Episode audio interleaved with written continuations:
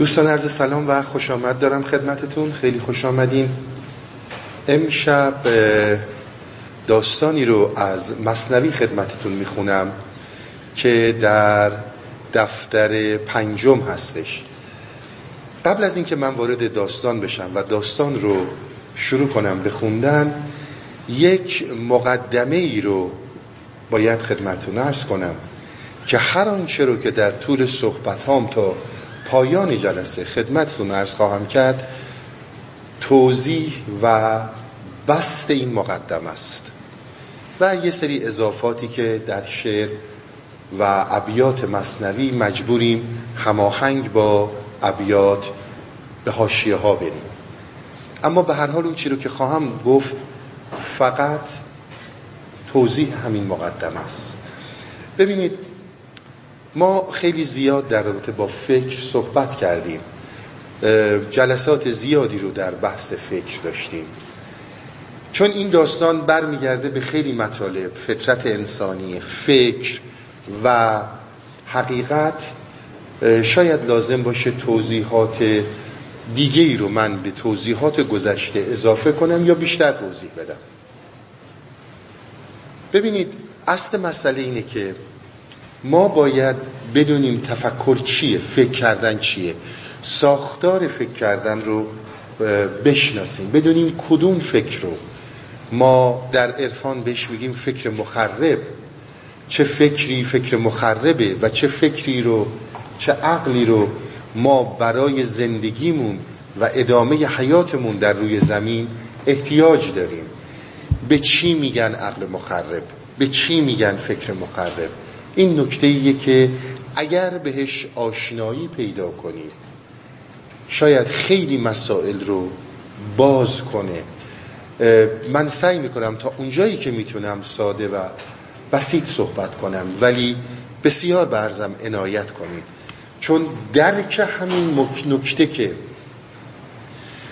فکر مخرب یعنی چی و ما به چی میگیم فکر مخرب، شاید دروازه‌های بزرگی رو به درک‌های عمیقی که فکر قادر به درک اونها نیست بر روی ما باز کنه.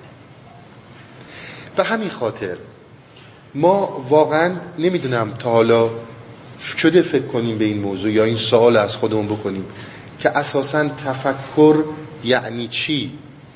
ما توضیحاتی دادیم از گلشن راز، نظر شیخ شبستری، شیخ محمود شبستری، همینجور نظرات متفاوتی.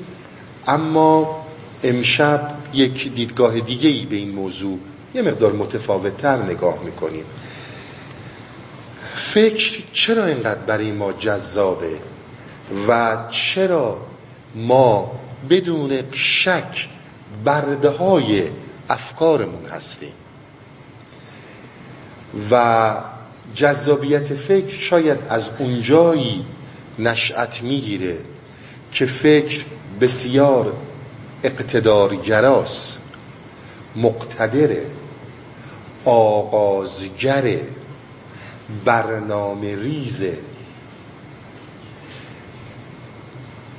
توجه به این موضوع از اون جهتی بسیار مهمه که درکش انسان رو قادر میکنه به یک درکای عمیق‌تر.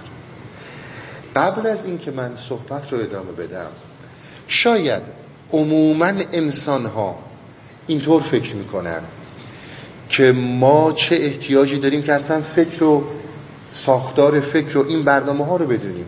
ما سعی کنیم انسان باشیم، ما سعی کنیم عاطفه داشته باشیم، ما سعی کنیم به هم محبت کنیم. این اون چیزیه که ما احتیاج داریم، اما در نظر نمیگیریم احساسات انسانی، عواطف انسانی ریشه‌شون به طور مطلق در فکره، یعنی هیچ اینور اونوری نداره. شما اگر فکرتون از کار بیفته، حتی به لحظه و ثانیه تمام احساساتتون پژمرده میشه و قطع میشه. خیلی واضح انسان‌هایی که آلزایمر میگیرن دیگه عاطفه و احساس از بین میره. انسانی که در خوابه، وقتی که فکر فعال نیست، شما هر اتفاقی برای عزیزانتون احساساتتون بیفته اصلا متوجه نمیشین. پس احساسات انسانی ریشه در فکر داره، فکری که حیات به احساسات ما میده، به عواطف ما میده. اما فکر از اون جهت برای ما فوق‌العاده قابل اهمیته که تمام اختراعات بشری زایده فکرند. تمام جنگ ها و نابودی های بشری زایده فکرند. فکر هیجان به وجود میاره، فکر ترس به وجود میاره، در یک کلام به زندگی معنا میده. این چیزیه که عموماً ما راجبش فکر میکنیم. فکر ریشش بدون شک در حافظه است، یعنی اگر حافظه‌ای وجود نداشته باشه فکر نمیتونه میدان فعالیت داشته باشه. اما خاستگاه و ریشه اصلی فکر از کجا چشمه میگیره؟ آیا چشمه‌ای وجود داره که جوشان میشه و این فکر میاد و حافظه رو مینورده و مطالب متفاوت رو به چشم ما میاره؟ و فراموش نکنیم، من عمده صحبتم سر همین موضوعه، فوران چشمه فکر از کجاست، جوششش در کجاست. شما در نظر داشته باشید فکر به ما خیلی اقتدارها میده. ما در حقیقت بسیار به وسیله فکر علاقمند هستیم به ایده ها و افکاری که روشنفکران در طول تاریخ با زبردستی، زیرکی و حیله برای ما نوشتن. ما اینها رو میخونیم.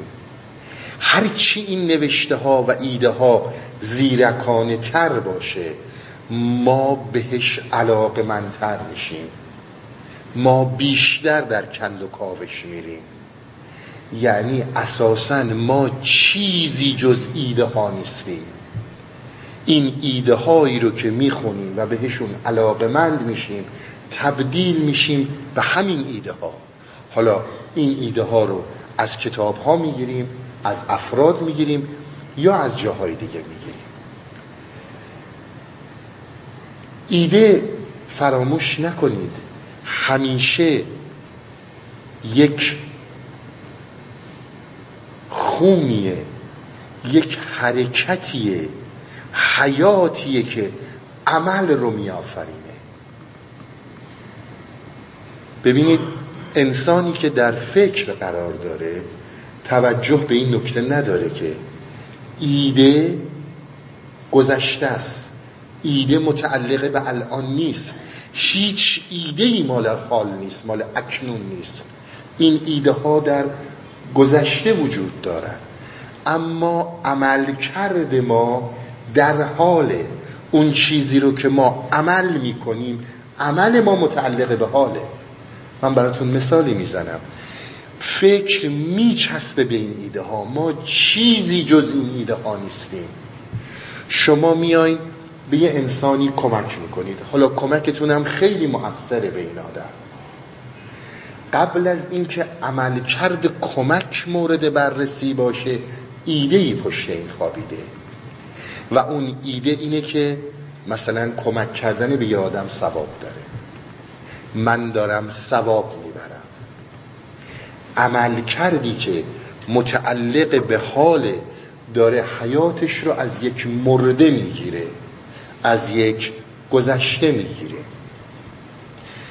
به غیر از همه این مسائل توجه به نکته های زیادی رو باید داشته باشیم. فکر برای ما دوگانگی و لجاج به وجود میاره. من متعلق به این ملیتم، من متعلق به این دینم، کشور من بالاترین افتخارها رو داره، من باید بر جهان، قوم من، ملت من، کشور من، دین من، همه چیزهایی که به من متعلقه باید بر جهان حکومت کنه. اون وقت شما بیایید دوگانگی رو ببینید. همین طرز تفکری که هر کدوم از قومها و هر کدوم از انسانها میخوان سرور جهان باشن، یک بعد دیگه رو فکر رو میکنه، به معنی این که صلح، دوستی، عشق به هم دیگه، احولیت، یعنی دوبینی، دوگانگی و تضادی که انسان رو رو به نابودی میبره فقط زایده همین فکره. اقتدار فکر فوق‌العاده مهمه. ببینید یک جریان یا در نظر بگیرید، این که عرض میکنم ایده که متعلق به فکره و ایده هرگز نمیتونه تازه باشه. هر ایده‌ای در حافظه است، هر ایده‌ای در گذشته است، هیچ ایده‌ای نمیتونه مال حال و اکنون باشه. اما عمل کرد مال حاله، اون چیزی رو که عمل میکنی مال حاله. بسیار به این موضوع توجه داشته باشید. زنده بودن، حیات، فرم زندگی در عرفان ما مال حاله. گذشته یک مرده است، گذشته یک واقعیت نیست. ما داریم روشن میکنیم کجا باید از گذشته درس هایی بگیریم برای ادامه زندگیمون و کجا این گذشته مرده داره تبدیل میشه به یک فکر مخرب. جایی که در زندگی عادیمون، در زندگی روزمرهمون اگر این حافظه، اگر این فکر نباشه، ما اصلا نمیتونیم فعالیتی داشته باشیم. دانشمون، حرفمون، همه اینا مربوط به این داستانه. تا اینجای داستان همه چی خوبه، اما اونجایی که این فکر مخرب میشه، اونجایی که من بارها خدمت شما عرض کردم، وردار میگن در روز 50,000 فکر به ذهن انسان میرسه. وردارین فکراتون رو در ظرف 5 دقیقه روی کاغذ بنویسین بدون این که فکر کنید خوبه یا بده. 5 دقیقه هر چی به ذهنتون میاد بنویسین، بعد نگاه کنید اگه باورتون شد این شمایید. ما به این اشاره داریم که اساس زندگی ما رو تشکیل میده. اساس زندگی ما رو اون قسمتی از فکر که مفید برای زندگی تشکیل نمیده. من به ایده ها میچسبم، من میام میگم که آقا باید خدمت کرد، باید بخشش کرد، باید گذشت کرد.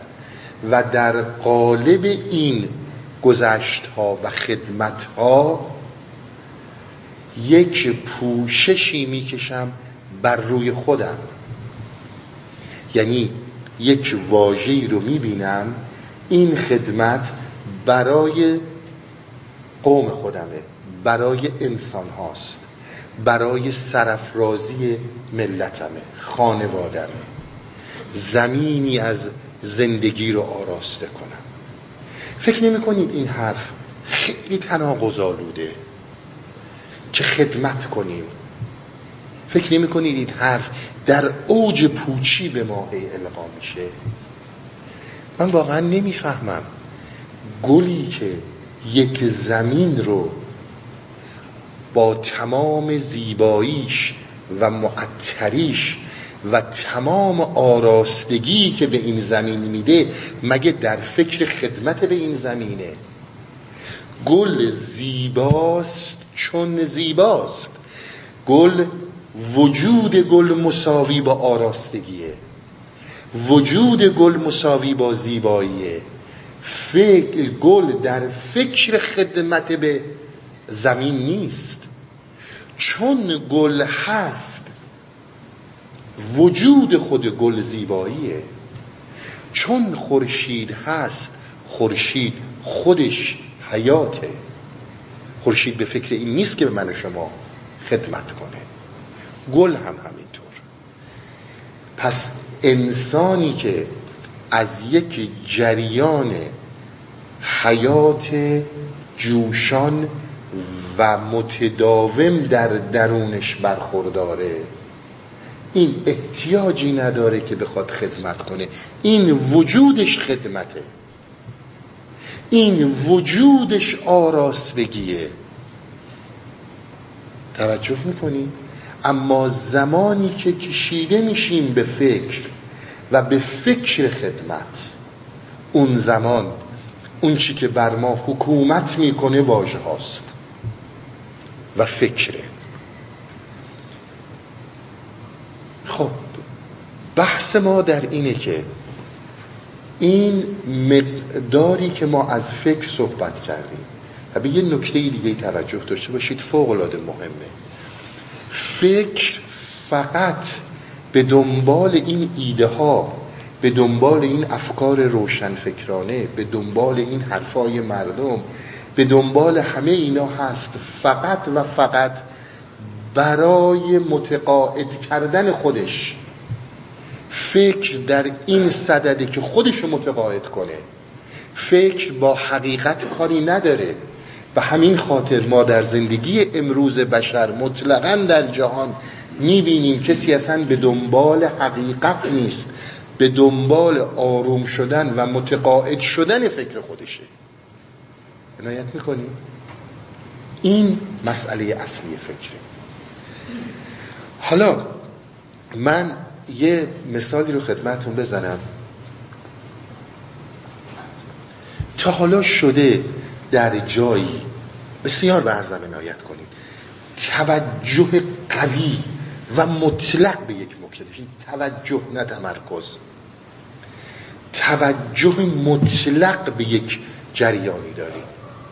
مثل خیلی مسائلی که برای هر کسی ممکنه پیش اومده و مثال هایی که ما در این هستی اوریان زدیم، در جایی که توجه شما مطلقاً به غروب خورشید در دریاست. دیدید در این زمان توجه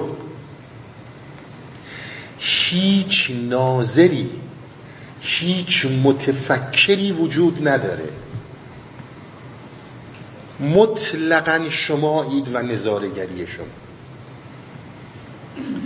مطلقاً شمایید و نظاره‌گری شما، شمایید که دارید میبینید. و هرگز فکر از جایی در اون لحظه به کسی حمله نمی کنه. احتمالاً در همه ما اینا پیش اومده. حالا چه منظره که من مثال میزنم، چه توجه، فرض کنید که وقتی مطلقاً به این حرفا و عرایز من باشه، میبینید وقتی توجه به یک موضوع هست، اساساً فکر از جایی نمیتونه شروع کنه.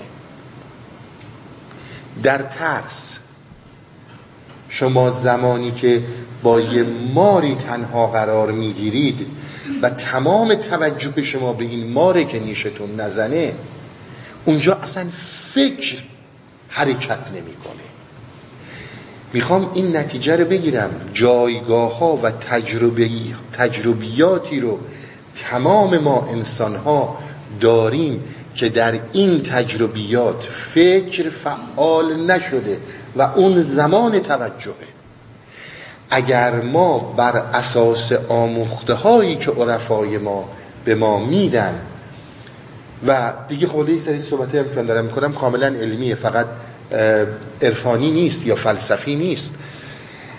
اگر توجه به خودمون، به رفتارمون، به حرکاتمون، به گفتارمون، به کردارمون توجه داشته باشیم،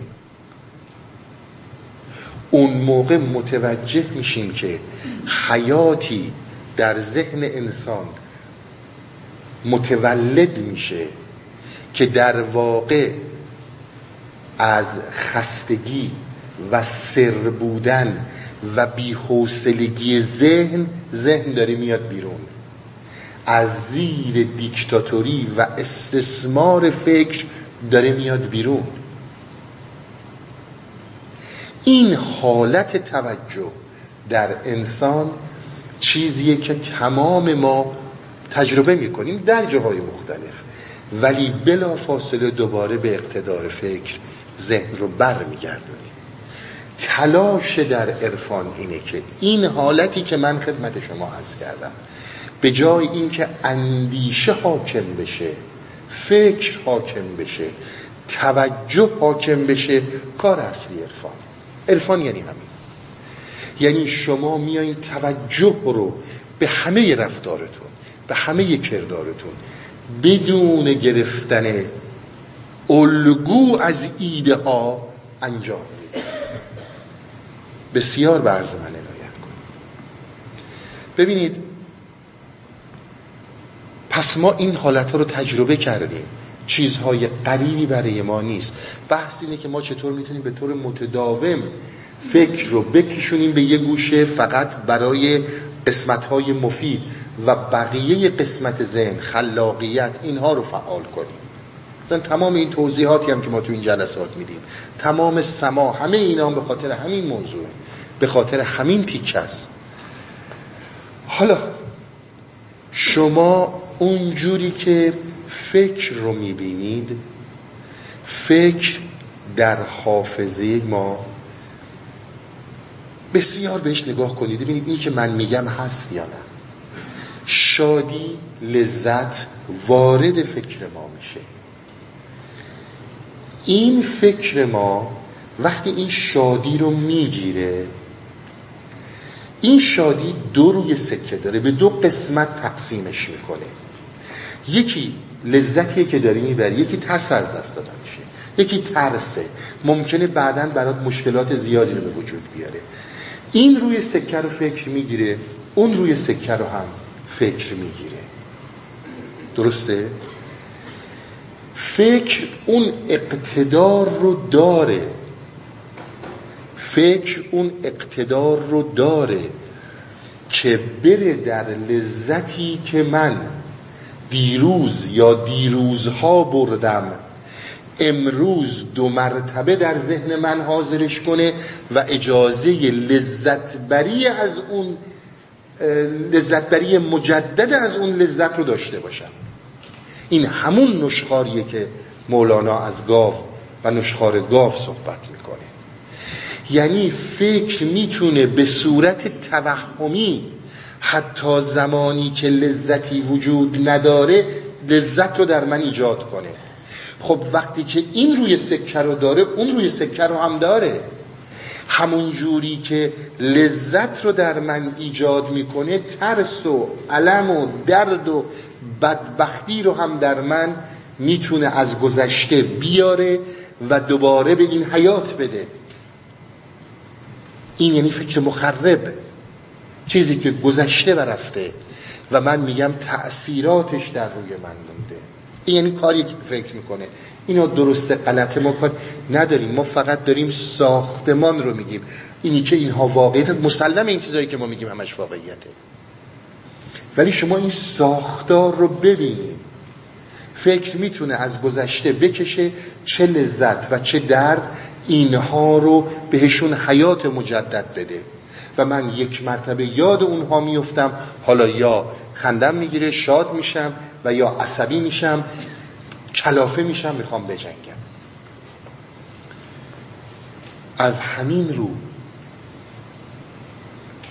از همین رو شما میبینید فکر در حقیقت فقط و فقط یک حرکت توهمی در بین تصویرهای حافظه است، نه در یک منشأ. شما یه تصویری از زندگی دارید، یک عزیزی رو از دست دادید، ورشکست شدید، یه بدبختی سرتون اومده، یه جای دیگه خوشبختی وجود داره، یه جای دیگه لذت وجود داره، یه جای دیگه پیشرفت و افتخار وجود داره. همه این تصویرها در حافظه ما انسان‌ها هست.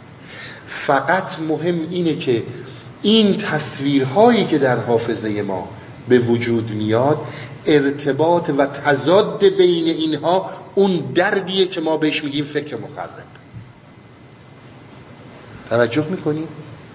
و الا داشتن یک سری اطلاعات در حافظه اگه نباشه که نمیشه زندگی کرد که. اون وقت این حکومت خودش رو گسترش میده و حکومت خودش رو تا اونجایی گسترش میده که اگر قدمی بخوای ناآگاهانه در این مسیر ورداری، ذهنتو فلج میکنه، هزار جور درد، هزار جور عصبیت برات به وجود میاره. ببینید واقعیت امر اینه که ما زندگی و عمرمون به بتالت میگذره، فرق نمیکنه چه در مدرسه ها چه در زندگی ها. ما یاد میگیریم یک فکری رو بلافاصله، یک فکر یعنی یک تصویری رو، یک چیزی که به ما یاد میدن، یک چیزی رو که ما خیال میکنیم یادش گرفتیم و این زیباست، این رو بندازن به جون یک فکر دیگه‌ای که یک تصویر دیگه‌ای که میگیم بده، برچسب بد میزنیم بهش. هیچ فکری فکر دیگر رو نمیتونه از بین ببره. تمام این تصویرها ساخته خود فکرن و تو رب و نوع و خدای فکر رو با یک فکر جدید نمیتونی از بین ببری. اون مشکلیه که ما، یعنی ما که میگم در عرفان، با بقیه مسائل داریم. به خاطر همینه که تو میبینی در مثلا مسیرهای خودشناسی خودت باید حرکت کنی. این تصویرها، این چیزی که امروز به تو داده میشه، این چیزی که تو امروز در یک جایی یاد میگیری و به عنوان یک فکر خوب ازش نام میبری، با یک فکر خوب، با یک فکر بد نمیشه جنگید. حرف ما اینه، اینها تضاد رو به وجود میاره و این هیته ذهن رو فلج میکنه. شما محال ممکنه بدون هیچ شکی لحظه‌ای به عرض من فکر کنید ببینید درسته یا غلطه، محال ممکنه شما واقعیتی رو با فکر بفهمید.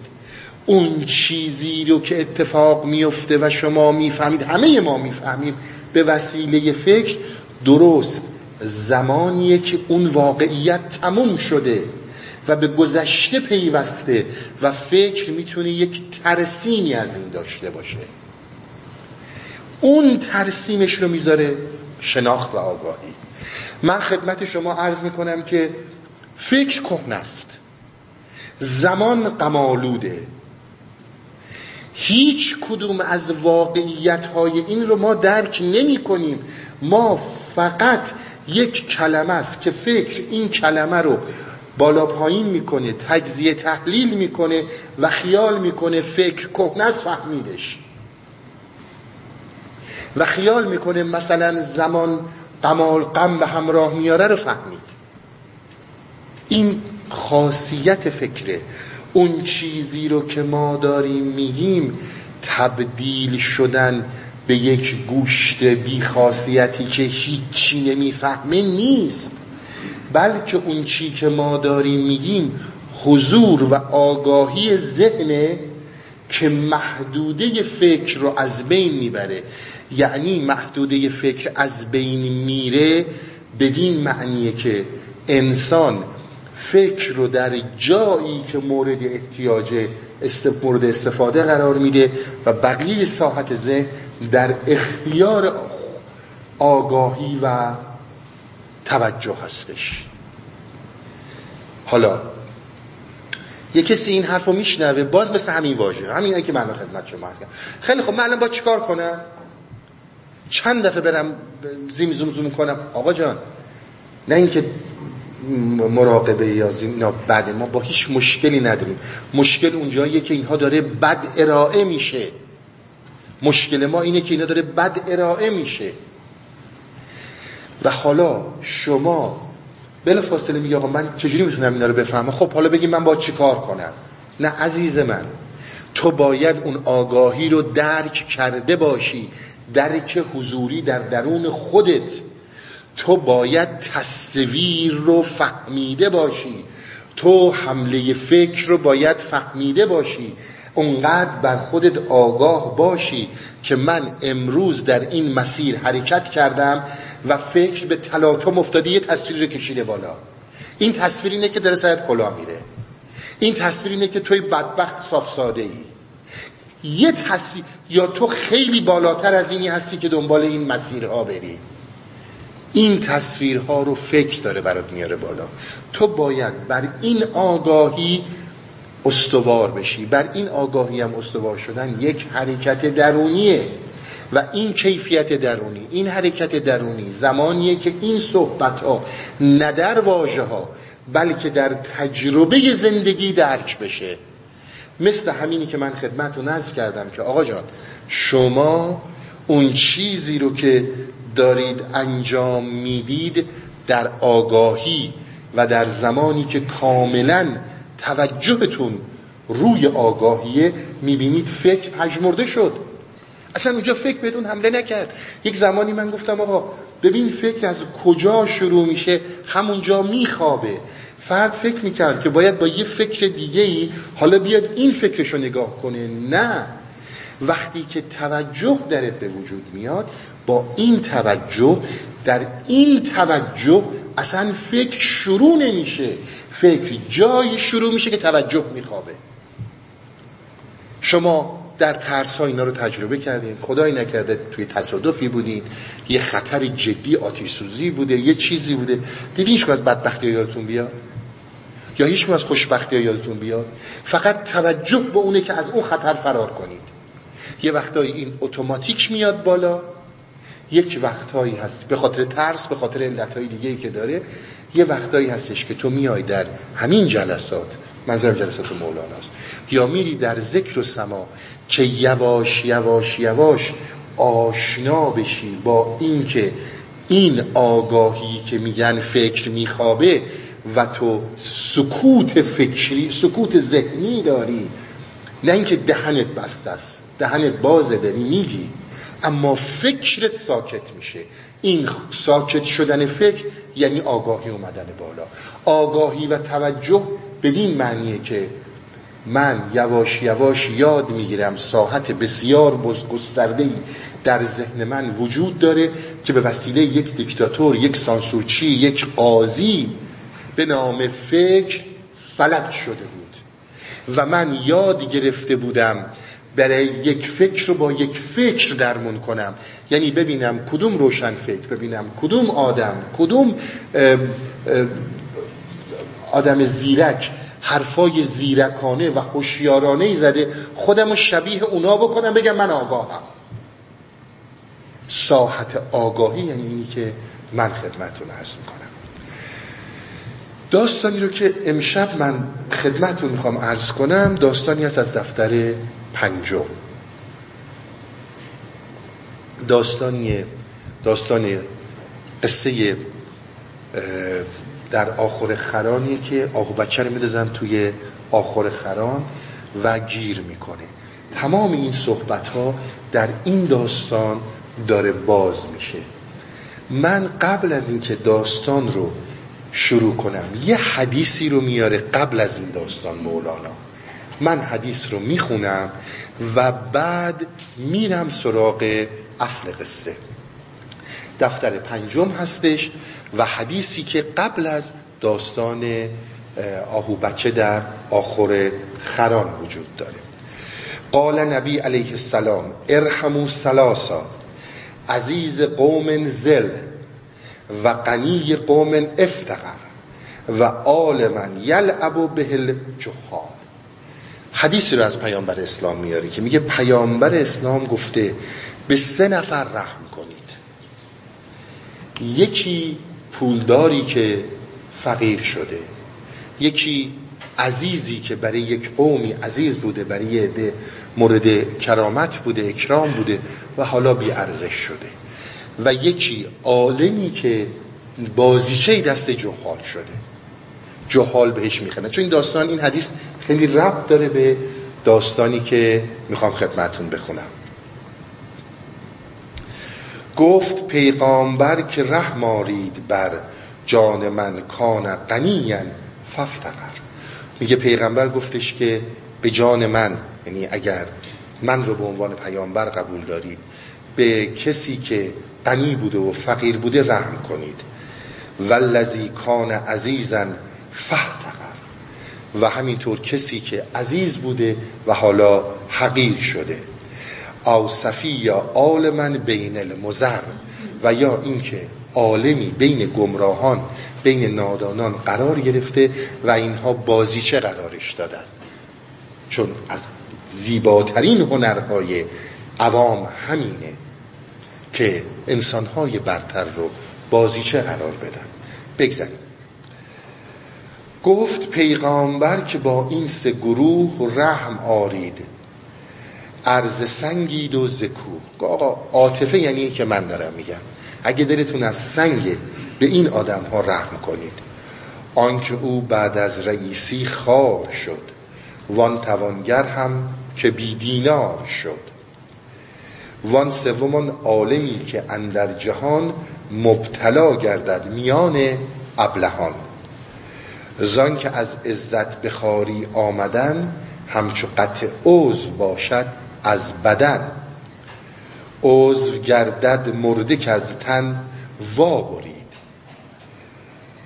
نو بریده جنبدم ما نیمدید. میگه که عضوی که از بدن بریده میشه میمیره، هرچند که این عضو وقتی میبره هنوز داره میجنبه، داره حرکت میکنه، اما طول نمیکشه بعد از یه مدتی میمیره. بحثی که قبلا داشتیم توی بحثای دیگه شبیه این ابیات رو داشتیم که انسانی که از اصل خودش میبره، انسانی که از فطرت خودش میبره، این مرده است، این زنده نیست. هر که از جام الست او خورد پار، هستش امسال آفت رنج و خمار. الست رو خیلی توضیح دادم، چندین بار توضیح دادم، جام الست رو هم توضیح دادم. میگه اگر تو در از جام الست خوردی امسال در این دنیا، یعنی منظورش اینه که اگر تو در تجربیات دیگه جام الست رو نوشیدی امسال، یعنی زمان که در این دنیا هستی، دوچار رنج و خمار خواهی بود. وان که چون سگ زسل کهدانی بود، کی مروه را حرص سلطانی بود. میگه کسی هم که مثل یه سگ از یه کاهدانه، یعنی بی اصله، هیچ حظی نداره، هیچ تجربه‌ای نداره، اون سلطانی چه میدونه یعنی چی، اون پادشاهی چه میدونه یعنی چی. مولانا یه کلماتی میگه وقتی آدم حیفش میاد نگه. میگه آقا جان فیل، شما شنیدین همیشه میگن یه فیل یاد هندوستان میکنه، یاد هندوستان میکنه. میگن فیل خواب هندوستان میبینه. یه عزیز من، به خاطر اینکه فیل یک روزی در هندوستان بوده، اون هندوستان سرای اصلی این فیله و چون خونه اصلیش هندوستانه و حالا از اصلش بریده، خواب هندوستان رو میبینه. اما حیوانی که متعلق به هندوستان نیست، غیر ممکنه خواب هندوستان رو ببینه. توجه میکنی؟ اون انسانی که از جام الست تو جونش اومده خیلی فرق میکنه با کسی که در هندوستان نبوده و نمیتونه خواب هندوستان رو ببینه. توبه او جوید که کرده است او گناه، آه او گوید که گم کرده است راه. میگه آقا جان توبه مال کسیه، یعنی بازگشت مال کسیه که گناه کرده، و همینجور کسی که راهش رو گم کرده دنبال آه کشیدنه که راه اصلی من چیه. کسی که اساساً و پایه‌ای این موضوعات رو متوجه نمیشه چه میدونه راه گم کردن یعنی چی. این حدیث رو، این مقدمه رو داره. در حقیقت رحم کنید بر اون اصل خودتون که گیر جهال فکر مخرب افتاده. رحم کنید بر اون غنا و ثروتی که در درونت خوابیده و اینجور ذلیل شدی، و همینطور اون کرامتی که در پیکره هستی عزتی که در پیکره هستی داری که این چنین حقیر شدی. این به اونها اشاره میکنه. حالا بریم سر اصل داستان. قصه محبوس شدن آن آهو بچه در آخر خران و طعنه آن خران بر آن قریب، گاه به جنگ و گاه به تسخر، و مبتلا گشتن او به کاه خشک که قضای او نیست و این صفت بنده خاص خداست. همینه که من خدمتون عرض می‌کردم، میان صفت بنده خاص خداست میان اهل دنیا و اهل هوا و شهوت، که الاسلام بدع قریبا و سیعود قریبا فتوبا لقربا صدق رسول الله. خیلی جالب این مسئله رو مطرح میکنه، چون به خصوص صدق رسول الله رو خیلی جالب، راست گفت رسول الله پیامبر. میگه که اسلام، از پیامبر اسلام نقل میکنه، اسلام شروع شد با غریبی و خیلی زود اسلام دوباره غریب میشه، یعنی اسلامی وجود نخواهد داشت. پس خوش به حال قربا. و بعد میگه چقدر راست گفت رسول الله. من یه حاشیه کوتاه برم تو این داستان، چون حیفم میاد از اینا ساده بگذرم. ببینید، هر کسی که اومده، هر جریانی که اومده در دنیا، انبیاء بزرگ، اینها یک واقعیتی که داشتن، هر چی که بوده در زمان خودشون و در شروع داستان قریب بودن. و فراموش نکنید کلام از حضرت عیسی مسیح در انجیل، میگه اگر از راهی میرید، کلام حضرت عیسی است، درست و غلط در انجیل من نمیدونم، اگر از راهی میرید که روندگانش زیادن قطعا در ضلالتی، از راهی نرید که روندگانش زیادن. اون وقت در قرون وسطا میگن این کشیشا از خیابونای حرکت میکردن که خلوت‌تره و متوجه نمیشدن این چی داره میگه. باز به استناد تاریخ من خدمتون عرض میکنم، میگن که عایشه همسر پیامبر کفشای پیامبر رو در مراسم حج آورد، گفت کفشای پیامبر هنوز نپوسیده که دینش پوسید.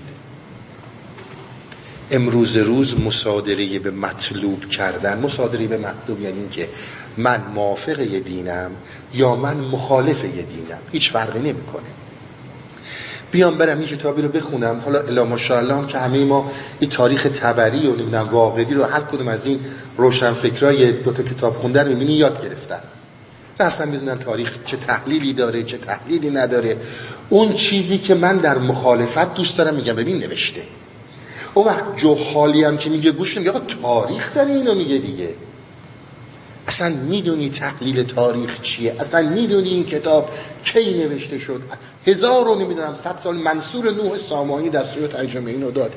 خب استفاده کردن از عوام مردم هم همین میشه. نمیشه میگن مصادره به مطلوب، یعنی من اگر مخالفم میام اون چیزهایی رو که میتونم اون دین رو بکوبم از تو این در میارم، اگر موافقم میام اون چیزهایی که میتونم این دین رو ببرم بالا میام از این تو در میارم. اینها هیچ کدوم هیچ دینی نیست، چه اسلام باشه چه ادیان دیگه. اون چی که بر ما حکومت میکنه، مولانا میخواد همین رو بگه، جریان دیگه ایه، چیز دیگه ایه. به همین خاطر کسانی که میان و اینجور مصادره به مطلوب میکنن و هر اون چی رو که در مخالفت یا موافقت میگن باید بهش توجه داشت. هر دینی، هر طرز، شما پیامبران و انبیا رو بذارید کنار، مارکسیسمی که مارکس 150 سال پیش بود، تو 1840 45 بیاین 42 بیاین همینجا تا 1860 65 همه اینا دوران اوج کلمات مارکسه. به فاصله بعد همون مارکس در فاصله 1920 در روسیه ببینید، ببینید چقدر تفاوت کرده. مارکس چی گفت، اونجا چی شد. اینه که به این راحتی و به این سادگی نیست که ما خیلی مسائل رو میبینیم. این نکته فقط در حاشیه صرف نظر از تمام این حرفا میخواستم خدمتتون عرض کنم. گول خیلی از این عوام فریبی ها رو نخوریم. تبری چی گفته؟ تبری هزار چیز زیر سواله، بی اطلاعی و بی سوادی خیلی هاست، واقعیش همینجور، مسائل تاریخی پیچیده تر از این حرف هاست.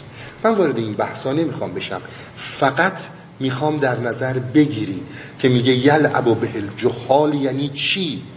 بازیچه دست جاهل های خوش سخن میشن یعنی چی؟ اینو در نظر داشته باشیم. بگذاریم بریم سر اصل صحبت خودم. آهوی را کرد صیادی شکار، اندر آخور کردشان بی زینهار. یه صیادی یه آهوی رو شکار کرد، انداختش توی آخور. آخوری را پر ز گاوان و خران، حبس آهو کرد چون استمگران. توی اون آخور پر از گاو و خر بودن و این آهو رو انداخت پیش اون گاو و خران. آهو از وحشت به هر سو می گریخت، او به پیش آن خران شب کاه ریخت. از مجاعت و اشتها هر گاو و خر، کاه را می خورد خوشتر از شکر. مجاعت یعنی گرسنگی، از گرسنگی و اشتهای زیاد این گاو و خرا این کاه ها رو می خوردن بهتر از شکر. گاه آهو می رمید از سو به سو، گه زدود و گرد که می تافت رو. این آهوی بیچاره از این ور می کوبید اون ور، این گرد خاک کاه هم بلند شده بود و این هی این ور اون ور می رفت. بریم بره کوبیه من بقیه را ادامه بدم. حتی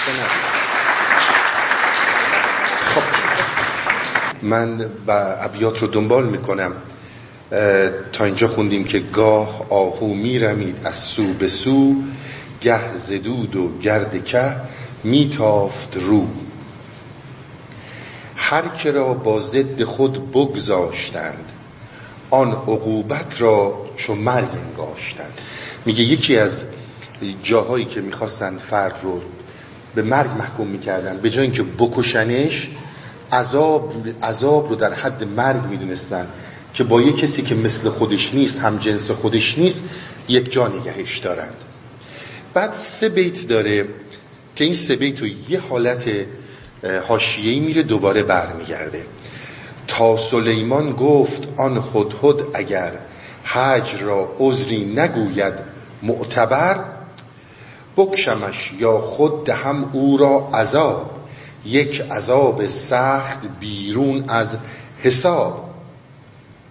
هان کدام از آن عذاب این معتمد، در قفس بودن به غیر جنس خود. این سه بیت اشاره داره به آیه‌ای در سوره نمل، آیه 20 و 21 سوره نمل. اصل آیه میگه که سلیمان پرنده ها رو جمع کرد و گفتن که هدهد حاضر نبود و گفتش که اگر هدهد بدون عذر موجهی غیبت کرده باشه میکشمش، و یا اینکه در قفسی با غیر خود در عذاب مثلا هم نشینش میکنم. قبل از اینکه من ابیات رو ادامه بدم اجازه بدید یه رمزگشایی‌هایی از شعر بکنم. ببینید آهو یک آهویی، آهو همون ساحت ذهنه که من در مقدمه خدمت شما عرض کردم که در ما انسان‌ها وجود داره، همون فطرته. من فطرت رو قبلا هم توضیح دادم. هر انسانی که به دنیا میاد بدون اینکه بهش آگاهی داده بشه، علم به سروایو کردن داره، علم به ادامه حیات داره. یعنی میدونه باید سینه مادر رو بگیره، میدونه که باید بره به سمت سینه مادر. بچه امنیت میخواد، امنیت برای ما فطریه. خیلی چیزها رو نام بردم موقع که راجع به عقل صحبت میکردیم. من جمله درکی رو فطری ما داریم که این حقیقت خواهی ماست، این اون جای اصل ماست، اصالتی رو که داریم. به این آهو رو نماد گرفته از این حقیقت، آهو رو نماد گرفته از روح انسانی، هر چی که میخواین اسمشو بذارید، روان انسانی، هر چی که تو این مایه باشه به آهو میخوره. صیادی اومد و این رو صید کرد. این ساحت ذهن بود که من خدمتون عرض کردم در اسارت فکر مخرب میفته و ذهن ما اونچنان فلج میشه، اونچنان سر و بیخاصیت میشه که جز جولانگه افکار، اضطرابها، ترسها و نومیدیها نیست. این اون ساحته. این ساحت افتاده در اسارت این فکر، این فکر که یک صیاده و میخواد هر چیزی رو به صید خودش در بیاره. چرا عموما انسانها خیلی هاشون با معنا، با عشق، با این چیزها نمیتونن آشنا بشن؟ به خاطر جولانگه همین فکره، چون این میخواد همه چیز رو صید کنه. مولانا در سالهای قبل ما گفت عشق به صید هیچکی در نمیاد. عشقی که به طور فکر بیفته یقین بدون عشق نیست. اون کسی که میگه من عشق رو دارم میفهمم، در واقع عشق رو فهمیده گذشته بوده، نه اینکه اون عشق رو فهمیده. این اون واژه رو داره توضیح میده براش، اینجوری صید میکنه. حالا این ساحت بزرگ که این آهو بچه است، این ساحت اصلی که ما غنی هستیم، هزاران سلیمان یادتون هست در داستان توتی و بازرگان میگفت با سپاه در این ساحت وجود دارن.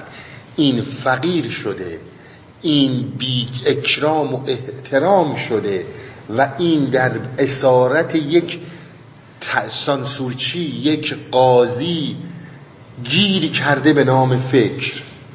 این یعنی اسیر این شده.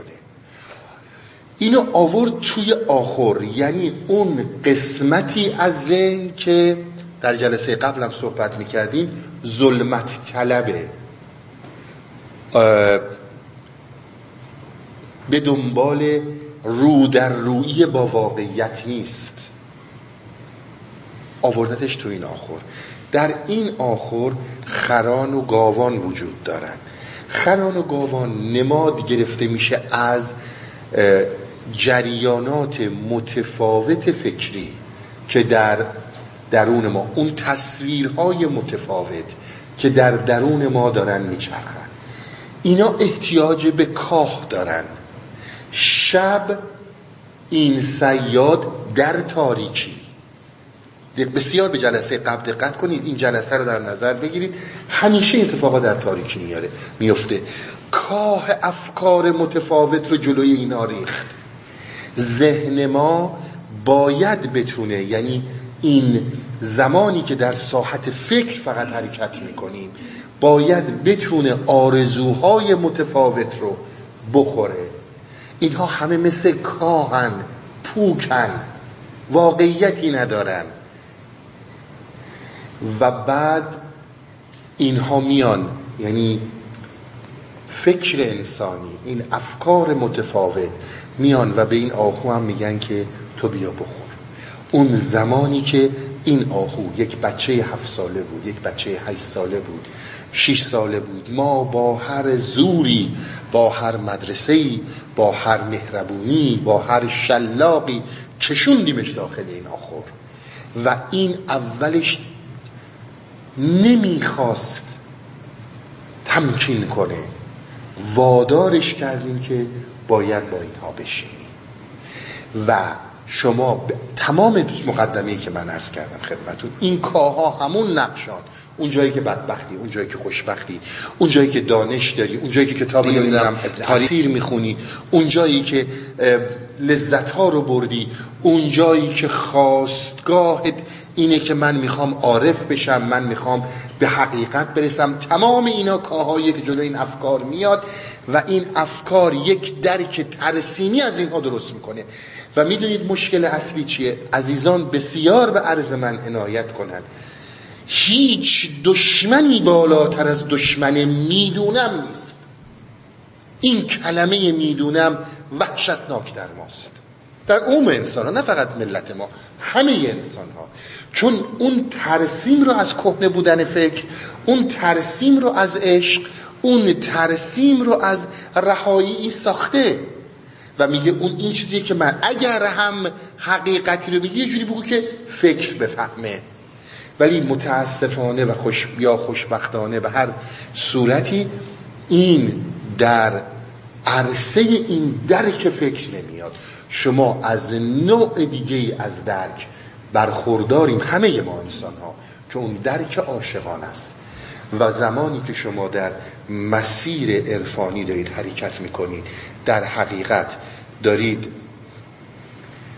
آشنا میشید با این نوع آگاهی و توجهی که من در مقدمه خدمتتون عرض کردم. پس این یک رویه از تفسیر درونی این داستانه. آهو اینه، صیاد اینه، آخر اینه. اما یک نماد بیرونی هم این داستان داره. انسانی که رها شده است، در ساحت آزاد عشق داره حرکت میکنه، در فطرت خودش داره حرکت میکنه، در اصل خودش داره حرکت میکنه، اسیر میشه در انسانهایی که این انسانها از اصل خودشون بدورن و در اسارت تفکر زائدن. هر دو نماد رو شما میتونید ببینید و خیلی دقیق به هر دو نمادش اشاره کرده، چون یک انسانی که میخواد به ساحت توجه و آگاهی برسه اسیر هر دوتای اینا میشه. غیر ممکنه کسی نشه، هم حملات درونی و هم حملات از بیرون. حالا من ادامه میدم ببینید که مولانا چی میگه. زین بدن اندر عذابی ای بشر، مرغ روحت بسته با جنسی دگر. فوق‌العاده شعر اساسیه تو این بدن. منظور فکر، گفتم عرض کردم خدمت دوستان، در یک جاهای بدن رو مولانا به فکر میگیره، میگه از این فکر در عذابی، این فکر بیچارت کرده، نه پول خوشبختت میکنه، نه آسایش‌های زندگی خوشبختت میکنه، هر آنچه که داری ولی بازم خوشبخت نیستی و بدبختی. میگه برای اینکه از اینها در عذابی، برای اینکه اون آهو، اون ساحت ذهنیت اسیر در جولانگاه فکره. روح باز است و تبایع زاغ‌ها. روح مثل یک باز میمونه، مثل شاهین، و این تبایع، این فکرها مثل زاغ‌ها میمونن. دارد از زاغان و جغدان داغ‌ها. این ها میونه این داستان ها از این افکار داغ‌های زیادی رو داشته. او بمانده در میانشان زار زار، همچو بوبکری به شهر سبزوار. میگه که این روح انسانی در اسارت این افکار قرار گرفته، نه اینکه اون اسیر میشه. واقعیت اینه که دیگه جلوه‌گری اون رو در خودمون ما نمیبینیم. در واقع همه چیز در ما جلوه میکنه الا جلوه‌گری اون ساحت ذهنی، اون ساحتی که اسمش عشقه. بعد یه داستانی رو میاره که این داستان یه مقداری داستان خوبیه، ولی چون دیگه وقت نیست نمیتونم بخونم. داستان برمیگرده به این که در شهر سبزوار مثل که شیعیان بودن که سی اسم بوبکر رو نداشته. داستان قشنگی، اگه یه موقعی رسیدیم من داستان رو خدمتون خواهم خوند. میرم سر ادامه داستان. بقیه قصه آهو و آخر خران. روزها آن آهوی خوشناف نر، در شکنجه بود در استبل خر. خلاصه این داشت اونجا شکنجه میشد. مضطرب در نزع چون ماهی ز خشک، در یکی حق معذب پشک و مش. میگه در نزع بود، در به اصطلاح پریشونی بود، در مثل ماهی که از آب گرفتنش و رو خشکی داره جون میده، اون حالت رو پیدا کرده بود. مثل این میمونه که شما در یک قوطی بیاین مشک و پشک یعنی پشته، یعنی به اصطلاح مدفوع، اینا رو با هم بریزین توی جعبه، چه حالتی میشه؟ این آهوی بیچاره هم این داستان ها رو داشت. یک خرش گفتی که ها این بلوهوش طبع شاهان دارد و میران خموش. یکی از این خرایی که توی طویله بود گفت این فرزند وحشی، چون وحشی بوده، آهوی وحشی بوده، این اخلاق پادشاه ها رو داره، این خیال میکنه که مثل خودش آدمیه. وان دگر تسخر زدی که از جر و مد گوهر آورده است کی ارزان دهد. اون یکی برگشت گفتش که جر و مد یعنی همون بالا و پایین، همون جزر و مده، یه جزر و مدی شده، حالا به قول اینا میگن رایت تایم رایت پلیس بوده، یه گوهری رو شانس بختکی پیدا کرده، مگه میاد حالا این رو ارزون بفروشه؟ وان خری گفتی که با این نازکی بر سریر شاه شو گو متکی. میگه گفتش که نه تو خودت رو گرفتی و بالا هستی که بیا و بشین بر تکیه بده بر سریر پادشاهی. تا اینجای داستان شما نمادهای هم بیرونی هم درونی رو می‌بینید. عزیزانی که تو این مسیرها حرکت کردن هم حملات فکر در جایی که شما میخواید این رو از این ساحت ذهن عقب برونید و بگید جای تو در حافظه است و جای تو در زندگی دیگه‌ایه، نه در این زندگی، در زندگی روزمره منه، در زندگی حرفه‌ای منه، در کار منه که باید بدونم چی کار میکنم. این چقدر مسائل متفاوت برات به وجود میاره. حالا فکر کردی کی پیغمبر میشی؟ خب حالا ببینم کی به تو وحی میشه. دیوونه شدی؟ بی عقلی؟ چقدر بهت حمله میکنن. حالا این مثاله که الا ماشاءالله داره، همین اینها رو از بیرون میشنوی، همین اینها رو داری از بیرون میشنوی. حالا همه اینا شد. آن خری شد تخمه و از خوردن بماند، پس به رسم دعوت آهو را بخواند. یه خری دیگه تخمه یعنی سوء هاضمه پیدا کرد، انقدر زیاد خورد که دیگه سوء هاضمه پیدا کرد، دیگه دید نمیتونه بخوره، برگشت به آهو گفتش که با سر اشاره کرد که تو بیا، دعوت کرد تو بیا از اینا بخور. سر چنین کرد او که نه رو ای فلان. کی این کار کرد؟ آهو این کار کرد، گفتش که برو، اشتهام نیست هستم ناتوان. گفتش که با سر اشاره کرد، گفت برو، من اشتها ندارم، من نمیتونم این غذا رو بخورم. گفت حالا کی میگه؟ خر میگه. گفت میدانم که نازی میکنی یا ز ناموس احترازی میکنی. گفت میدونم داری ناز میکنی، اینجا ناموس معنی آبروه، برای اینکه آبرود نره بگن با ما نشستی یعنی کلاست اومده پایین، تو حاضر نیستی که از این غذاهای ما بخوری. در زندگی ما شما عموماً انسانها رو میبینید که به همین نحو با ما برخورد میکنن. ببینید شما میرین به یک نفر بگین، اونایی که اهل این طریقتن، اهل این مسیرن، آقا تو حتما بیا تو این مسیری که من هستم، این مسیر عرفانی که من دارم میرم. شما کاری با کسی ندارین اما اونا با شما کار دارن. اینها از اون نمادهای تخریب فکریه. اون میگه باید بشینی از اینی که من میخورم بخوری، باید رنگ من بشی.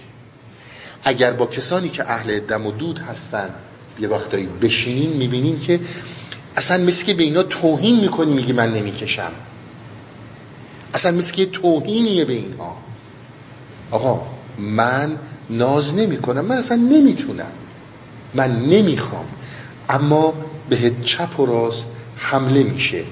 حالا آهو برگشت گفتش که من ناتوانم. گفت او با خود که آن طعمه توست که از آن اجزای تو زنده و نوست. آهو برگشت به این خر گفت این غذای توه، تو با این زنده ای، اینا غذای من نیست. اگر ما فکرها رو بگیریم، ببینید اگر من اشتباه میگم قبول نکنید، نپذیرید. دقیقاً کلام مولانا رو دارم ترجمه میکنم. آخه بابا جان این زندگی والا ارزش داره. ما، منظورم به عرفاست، حالا عارف، ما حالا عاشق، ما حالا بی عقل، شماها عقل کل، کسانی که تو این مسیر فطری خودشون نیستن. آخه این کاهی که جلوی تو ریختن، چرا فکر حیات تو به این بستگی داره؟ اگر یه جایی بری و مثلا فلان هنرپیشه هالیوود رو یا مال ایران و یا مال هرکی رو نشناسی، ندونی چند بار طلاق گرفته، چند تا بچه داره، همه ای تا زد زندگی این رو باید بدونی. والا زندگی ارزش داره. آخه چی گفته این آگاهیه؟ چی گفته عمر رو به اینها تلف کردن و نابود کردن اصل فطرت یعنی چیزیه که ما بهش احتیاج داریم؟ دقیقاً همینطوره. شما با بسیاری از آدم‌ها، بسیاری از آدم‌هایی که در این هویت فکری هستند، بشین آقا بدون اینا که زندگی معنی نداره. حالا بذار چهار تا با از اون بعد بگین، نه با به این بدی هم نیست، پاشو بکشیم وسط، حالا یه خورده بخندیم مجلسمون گرم باشه، یا بیایم از یه چیزایی بگیم که اصلا به چه درد تو میخوره. میگه آقا جون تویی که در فطرت خودتی، مثل که تو باغ نیستی، همین چیزایی که این داره میگه، تو اصلا حالیت نیست. وقتی بهش میگی عزیز من، مسلماً من در باغ پاییز زده ویران تو نیستم، اما باغ من فوق‌العاده بهاری و آباده، تو چه میدونی در درون من چی داره میگذره؟ همین حرفا رو و با یک فرمول بندی و شبیه این حرفا رو میشنوی. آخه عزیز من، تویی که خودتو اهل عقل میدونی، تویی که میگی از زندگی باید لذت برد، این کارهایی که ما در زندگی میکنیم کدوم یکی از این حال لذته؟ خب اون زمانی هم که از طرف دیگه اون روی سکه رو فکر بهت برمیگردونه، دل مستحق اون عذابی، کسی کاری نمیتونه برات بکنه الا دامهایی که جلوت پهن میکنن که بدتر بیفتی تو این داستان. حالا آهو برگشت به این خر گفتش که این هویت‌های فکری، این افتخارا، اینی که تو هنر اینو داری که میدونی فلان آدم چند تا زن گرفته، چند تا شوهر کرده، چند تا بچه داره، نمیدونم کی اومده این کارو کرد، اینا مال توئه، شاد باش باهاش، من مشکلی ندارم. اما من قضام جای دیگه است، من قضام تو مثنویه، من قضام تو حافظه. اون وقت این حرفو بعد میگه ما هم علی این چیزا هستیم، ما میدونیم، ولی مزه اشرت کده ها و عیاشی هامونه، چه حافظش چه دیوانه کبیش، دیگه امروز داریم میبینیم دیگه. من الیف مرغزاری بودم، در زلال و روزه ها آسودم. آهو گفتش که آقا جون من الفتم با مرغزار هاست، من توی این مرغزارها بودم، از یک زلال چشمه نوشیدم. اینی رو که خدمت شما عرض میکنم که دوستان رو که ارادت دارم میدونم چی دارم، میدونم که میدونن چی دارم میگم. یک ثانیه شهودت به اول آخر زندگیت داره میارزه، این یعنی اون زلال حیات. من اینا رو درک کردم. حالا گر قضا انداخت ما را در عذاب، کی رود آن خوب و طبع مستطاب. مستطاب یعنی پذیر، به صدا خوب، مقبول. میگه حالا اگه روی قضا و قدر، روی بدبختی افتادم گیر شماها، به اون دور وریاش داره میگه، ولی این نیستش که رنگ شماهاش بشم، توی شماها هستم اما رنگ شما نمیشم. گر گدا گشتم گدا روی کی شوم، ور لباسم کهنه گردد من نوم. گفت درست این رنگ و بو رو گرفتم اما من این نیستم. سنبل و لاله و سپرغم نیز هم با هزاران ناز و نفرت خوردم. گفت ببین آقا جان، سپرغم این همون اسپرغم، ببین گیاهای خوشبو میگن مثل ریحان، به اینها میگن سپرغم. میگفت ریحون و نمیدونم لاله و سنبل رو هم با هزار ناز میخوردم. حالا خر داره جواب آهو رو میده. گفت آری لاف میزن لاف لاف، در قریبی بس توان گفتن گزاف. گفت چون نیست اینجا قریبی، بعدم حالا برای خودت ساختی دیگه، برای خودت داری افسانه درست میکنی دیگه، هی میگی که من اینم و من اونم و من تجربیاتی دارم و من خیلی چیزها رو دیدم که تو ندیدی. لاف بزن، ما که نمیدونیم راسته یا دروغه، درسته؟ حالا آهو دوباره جواب داد. گفت نافم خود گواهی میدهد، منتی بر عود و عنبر مینهد. گفت آقا جان بیا به ناف من بو کن، این ناف من اونچنان بو میده که منت سر عود و عنبر میذاره. یک کلام در کنار منه، منظور از کسی که در اصل زلال حیاتشه، در فطرتشه. 10 دقیقه با من بشینی از تمام عمر جلوتر رفتی. این یعنی همون مشک. خب دیگه سند چی بیارم؟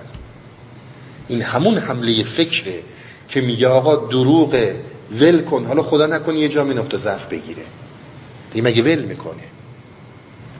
در جواب گفت اون چیزی رو که من هستش نافمه. لیک آن را که شنود صاحب مشام، برخر سرگین پرست آن شد حرام. گفت ببین درک این مشک، درک اون چی که من دارم، اون کسی میشنوه که قدرت مشام داره، اون کسی میشنوه که درک داره. و الا به هر کسی دیگه میگه آبا چه اینم یه آدمیه مثل یه دیگر، تو هم یه آدمی هستی، اون مشکل خود مشکل خود بزرگ، خود شیفته هستی، نیستی؟ 4 تا از این اصطلاح هم گرفت، مثلا میبینی معنی چیه، درسته؟ خر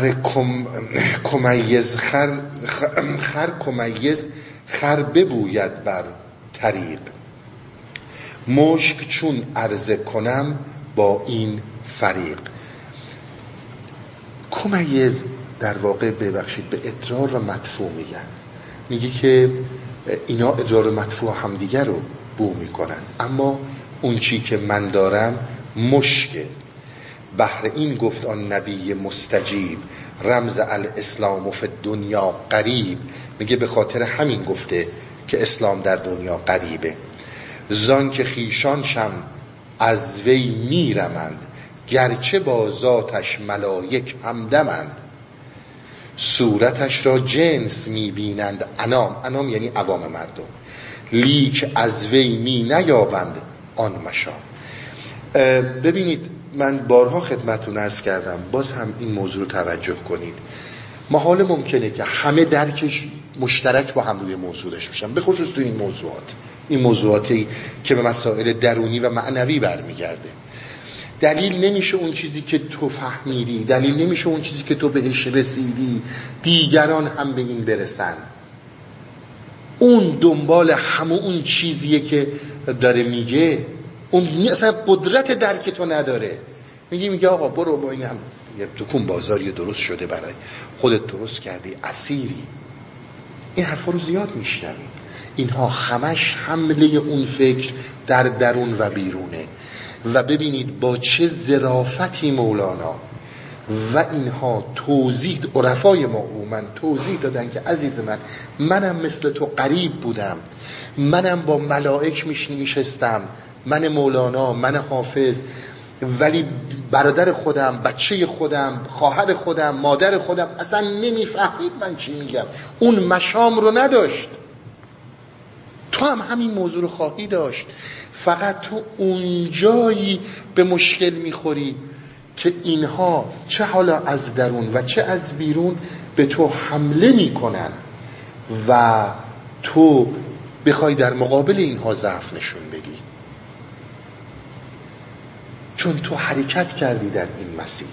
کلامی رو قبلا از اینشتین گفتم، بازم خدمتون میگم، کلام زیباییه. میگه وقتی که روح شروع میکنه به اطلاع، یعنی همه جهان انگار بر علیه تن، چه درون چه بیرون، همون داستان رو داره میگه، انگار تمام جهان بر علیه تن. حالا اینها رو گفت، یه چیز دیگه هم به این داستان اضافه میکنه. همچو شیری در میان نقش گاو، دور میبینش ولی او را مکاو.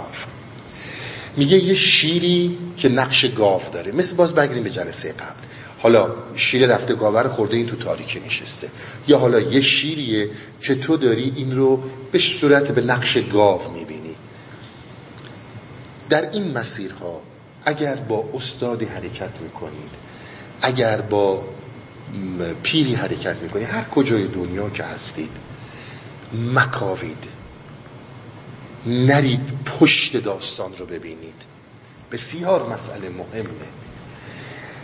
میگه اگر یک شیری رو به این صورت میبینی، نرو برای کاویدنش، چون در اسارت این خران و گاوان اسیر خواهی شد، نمیتونی درک کنی. اگر حقیقت رو هم میخوای درک کنی، مکاوش، وقتی که شیر لباس گاو پوشیده. حالا چی؟ ور بکاوی ترک گاو تن بگو. اگر میخوای بکاویش، باید بتونی از این گاو فکر که مثل اینایی که تو آخرن میخوره، تخمه میشه و بعد دو مرتبه اینها رو نشخار میکنه، میره این عکس های متفاوت رو از تو حافظه میکشه بیرون و بهت حمله میکنه، تضاد بین اینها به جونت میندازه. باید بتونی ترک اینو بکنی. ور بکاوی ترک گاو تن بگو، که بدرد گاو را آن شیر خو. میگه اگر متوجه این نباشی، اون شیر خو، اونی که این معنا رو گذرونده، پاره میکنه، گنجایش درک رو نداری. اون وقت از بالای نردبون میفتی پایین، دیگه میری اسیر فکر، همه مقصرن جز خودت. طبع گاوی از سرت بیرون کند، خوی حیوانی ز حیوان برکند.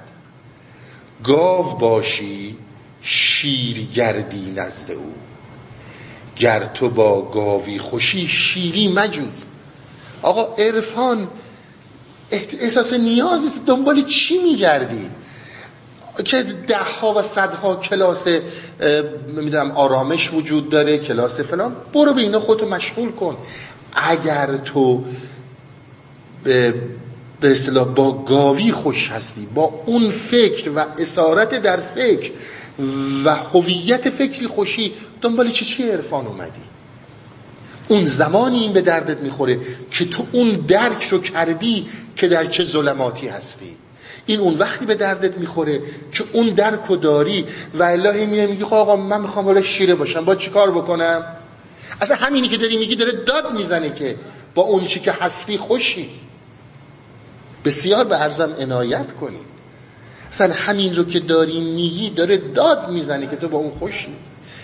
شما در نظر داشته باشین اگر بخواید در مسیر عرفان حرکت کنید، اولین مرحلش اینه که آگاه شدی برای این که در این اسارتی و این اسارتهایی که من خدمتون از اول صحبت تا حالا عرض کردم، به خصوص در مقدمه، اگر اون درک نداشته باشی، اگر اون آگاهی رو نداشته باشی، تو میخوای به شیر تبدیل شی و این نمیشه، چون تو خودت ذاتن ظلمت طلبی. تو در اون جایی که هستی راضی، چرا میخوای رهاش کنی؟ این همه دین هست، این همه فرقه هست، اینجا به درد اون کسی میخوره که به اون یقظه رسیده و جدی بر این که عمرم داره تباه میشه، زندگی رفت و من هیچی به هیچی، همش در تباهی موندم، به این آگاه شده. ولی خواستن رو هر کسی بلده بگه. به هر حال این داستان هایی رو که مولانا مطرح کرد، واقعیت‌های در زندگی ما وجود داره و می‌بینید نیست و همون جوری که گفت با اون چی که راضی هستی و خوشی با همون بمون. آرزو می‌خواه لیک اندازه خواه. نمیتونی به یک مرزهایی بری که مرز تو نیست، یعنی برای اون هنوز آماده نشدی و بزرگسال نشدی. اینجا میبینید این همه صحبتهایی که من در طی این مدتها میکنم، آقا عرفان برای همه نیست. به هر چی قبول دارین دروغ میگن، این عرفان فلانه، این عرفان بیسانه، هر کی هم امروز روز یه اسمی روش گذاشته و رافع. نه آقا ما عرفانیم. میبینید همین رو داره اشاره میکنه. این دیگه گناه مولانا نیست، این گناه منه که بدون این که بشناسم. آقا میگن دیگه، تو این کتاب هم نوشته، تو اینترنت هم میگه اونا گروه عرفانی هم. میخوای تو اون ظلمت بمونی، وقتی سرت کلاه میره، وقتی سرت فریب میخوری، قبل از اینکه کسی رو ازش شکایت کنی از خودت شکایت کن. خسته نباشید. هفته